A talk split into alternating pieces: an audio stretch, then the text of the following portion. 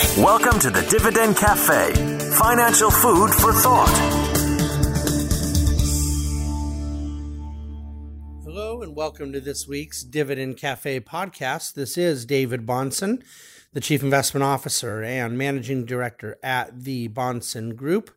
And we have a full plate this week. We're going to kind of steer clear of political drama and instead talk about the no drama markets that we've seen this last week and try to dig into the substance of what's really moving things. Uh, there actually will be some political discussion that needs to be had, but uh, certainly the things more significant to markets have a lot to do with the Federal Reserve, the dollar, and I have a, I think, really important behavioral reminder for investors this week. So let's jump into the Dividend Cafe. Vacationing with Central Bankers. The annual Jackson Hole, Wyoming symposium begins this week. Central bankers from around the globe, along with various pundits, economists, and assorted luminaries, uh, they all assemble and talk policy, perspective, economic framework, and so forth and so on. You'll note other basic. How do I say this? There's a lot of commentary about the Fed out there. I'm going to give some myself here in a moment, including some discussion of the political pressures on the Fed right now. But I will reiterate a central question that those of us obsessed with central banks have to get answered. And I want you to hear this for what it is. Will late 2018 and into 2019 prove to be like 2015 when a rising dollar and struggling international environment did the quasi tightening for the Fed and they backed off? Or will 2018 19 be the time that they finally normalize? And of course, they've already begun to do so. So the question is will they see it through? Despite the impact to emerging markets and global divergence in monetary policy. So, how many more rate hikes are coming? What will the continued efforts to reduce the Fed's balance sheet look like? When all of these factors are considered. It's a big story, big questions, no clear answers. My view is that they will continue to telegraph actions so as to limit disruptions or surprise in the market, and that they genuinely do fear uh, not having inadequate bullets in their gun for next time we face recessionary pressures. So, in other words, Yes, I believe the environment's changed since the beginning of the year when the Fed was quite resolved. But I also believe that they see an opportunity uh, that has so far not disrupted risk assets to any dramatic degree to be able to finish this process of normalization. The impact of emerging markets and the shortage of dollar liquidity around the globe has started to get severe. And we will see if they go 2015 or if they stick with the 2018 plan. Our advice and insights podcast this week has more to say about this very subject in a very short, succinct, but hard hitting podcast ded- dedicated to discussion of the Fed. Fed funds futures finding fund forecast. I, I was actually uh, trying to type out a title for what we're going to talk about regarding the Fed, and I just kept going with all these different F words, but not that F word. In all seriousness, the Fed funds futures market is right now placing a 93.6% chance of the Fed raising rates another quarter of a point next month. And the same futures market is calling for a 60.9% chance of a December meeting hike. Of course, by the time I say those numbers, they've likely changed, but you get the idea almost entirely priced in for a September rate hike, and still, you know, a little over 50 50 on the December. The odds of a rate hike price in the market tell you a lot more than what the president may be saying in interviews that he wish would that he wishes would or would not happen. And I'm, I'll spare you my diatribe on Fed independence, but look, the futures market is not saying December's a foregone conclusion, but I would still say it's likely, if but certainly not assured if Chairman Powell wants to hike, he will, and I don't think it'll end up coming down to what the president has to say. As we said before, though, it's the dollar's impact on emerging markets and the flat yield curve that may, just may, cause the Fed chairman to think differently. So let's talk a little sense about the dollar. I want to make some uh, points that I don't think get made frequently enough, including in our own Dividend Cafe. It, the dollar weakened significantly last year when everyone believed it was due to strengthen. That strengthening actually, that weakening uh, versus expectations of strengthening actually began in late 2016.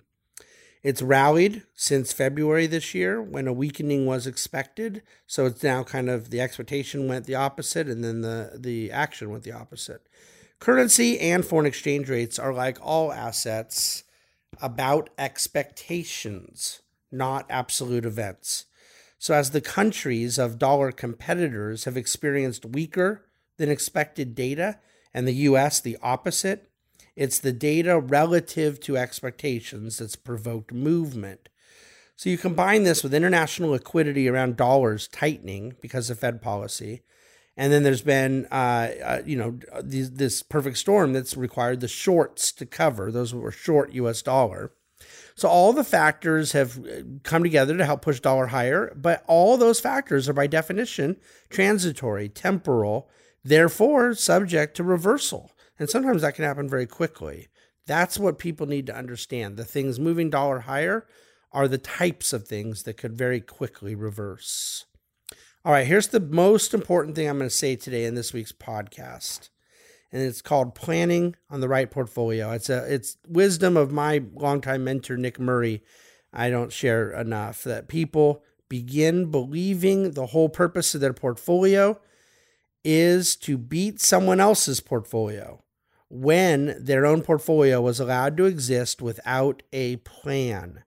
A portfolio must have a plan and a purpose behind it, or it's a random gob of assorted line items, each incoherently placed next to each other, leaving an investor inevitably predisposed to wondering the wrong things, asking the wrong questions, seeking the wrong results. If I talk about the economy, the merits of dividend growth, the impact the Fed's having on the market, the state of interest rates, global financial conditions, Yet I do not tie all of these things back to how it matters to the actual plans, needs, and goals of my clients. Then I am talking only academically. The impact of the economy on the markets and the right way to position a portfolio exposed to markets are only relevant to the extent they drive a successful outcome for a client. In other words, the fulfillment of a plan. So as we talk week by week by week about the market, your portfolio, these related, you know, dividend cafe topics, never lose sight of the partner to your portfolio, the plan which must which must be its guiding purpose. If God forbid such a plan is not in place, a written, intentional, organized design and roadmap, then get one without delay. That's of course exactly what we do. If you go into dividendcafe.com this week, we're going to have additional comments about the municipal bond market. Um, one thing I want to say right now is, and there's a chart to this effect in Dividend Cafe um, about the corporate debt levels. I talked a couple weeks ago about the household sector uh, being at a 40 year low in its leverage ratio, that its debt divided by total net worth is at a 40 year low and that since the financial crisis, we've seen this really dangerous uh, increase in debt and leverage in the public sector, meaning both sovereign governmental and uh, state, local, municipal, and yet a really healthy and impressive and rapid deleveraging in the private sector. But the corporate sector sort of fits in there. And the, I, I think the chart will kind of tell the story um, there was a real meaningful delevering coming out of the 2008 recession in the corporate sector, and there's obviously been a very opportunistic reflating since. I would guess that corporate America right now is in need of a sort of leveling out of its debt ratios. Um, but I want to make clear, and the chart shows this in the context of past recessions debt reduction in the corporate sector is generally the consequence of a recession, not the cause of one. So, so much to say in politics and money this week. We, the president chiming in on the Federal Reserve and what he thinks that they should do and not do, and and and I I, I think that uh, the Advice and Insights podcast podcast gets into this deeper, but um, I I believe that it's a bad political idea, but not one likely to sway the monetary environment. We, you know, we allude to all the political drama with Paul Manafort's conviction and the plea bargain with President Trump's former attorney, Michael Cohen, and the market didn't even move from it. Um, I, I, don't think that the market cares because there is nothing to care about in the market for Mr. Market. Okay. This is not me saying that other people shouldn't have real strong opinions one way or the other, but uh, the very nonpartisan, apolitical, and completely accurate reality is that the market's not material impacted, materially impacted by these kinds of things. Now, should some actual uncertainty enter the fray out of the whole White House Mueller soap opera, volatility would increase. Even then, I doubt uh, any fundamental or secular repricing would take place. So the market shrugs stuff off.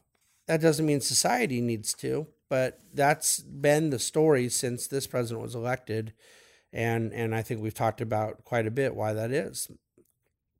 Now, by the way, does do I think the events this week increase the chances of the Democrats winning the House? I suppose so, and I think the Democrats already were very likely to retake the House. I mean, you never know for sure, as we've all sort of learned. But what does that even really mean for markets? Well, I'll tell you what it means: a legislative gridlock, which is as old as our country itself. And I find no precedent at all of markets ever being concerned about a Congress that can't get anything done. So that sort of gridlock, I think, is a completely immaterial event in the markets, and that's probably the most dramatic thing likely to happen. All right, I'm going to leave it there. I would encourage you, as always, to read dividendcafe.com. And if you have any questions, want to dig any deeper to some of the topics we've covered, please feel free to reach out, send us a note. But thank you for listening to Dividend Cafe. We look forward to speaking again next week uh, and and answering any other questions. We are getting close here to the end of August, and uh, the the fun continues. Thanks for listening to the Dividend Cafe.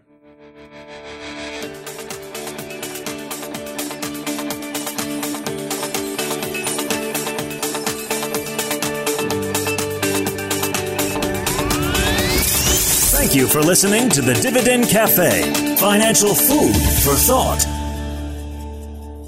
The Bahnsen Group is registered with Hightower Securities LLC, member of FINRA and SIPC, and with Hightower Advisors LLC, a registered investment advisor of the SEC. Securities are offered through Hightower Securities LLC. Advisory services are offered through Hightower Advisors LLC. This is not an offer to buy or sell securities. No investment process is free of risk, and there's no guarantee that the investment process or the investment opportunities referenced here will be profitable. Past performance is not indicative of current or future performance is not a guarantee. The investment opportunities referenced herein may not be suitable for all investors. All data and information referenced herein are from sources believed to be reliable. Any opinion, news, research, analyses, prices, or other information contained in this research is provided as general market commentary. It does not constitute investment advice. The team at Hightower should not be in any way liable for claims and make no express or implied representations or warranties as to the accuracy or completeness of the data and other information or for statements or errors contained in or omissions from the obtained data and information referenced herein. The data and information are provided as of the date referenced. Such data and information are subject to change without notice. This document was created for informational purposes only. The opinions expressed solely those of the team and do not represent those of Hightower Advisors LLC or any of its affiliates.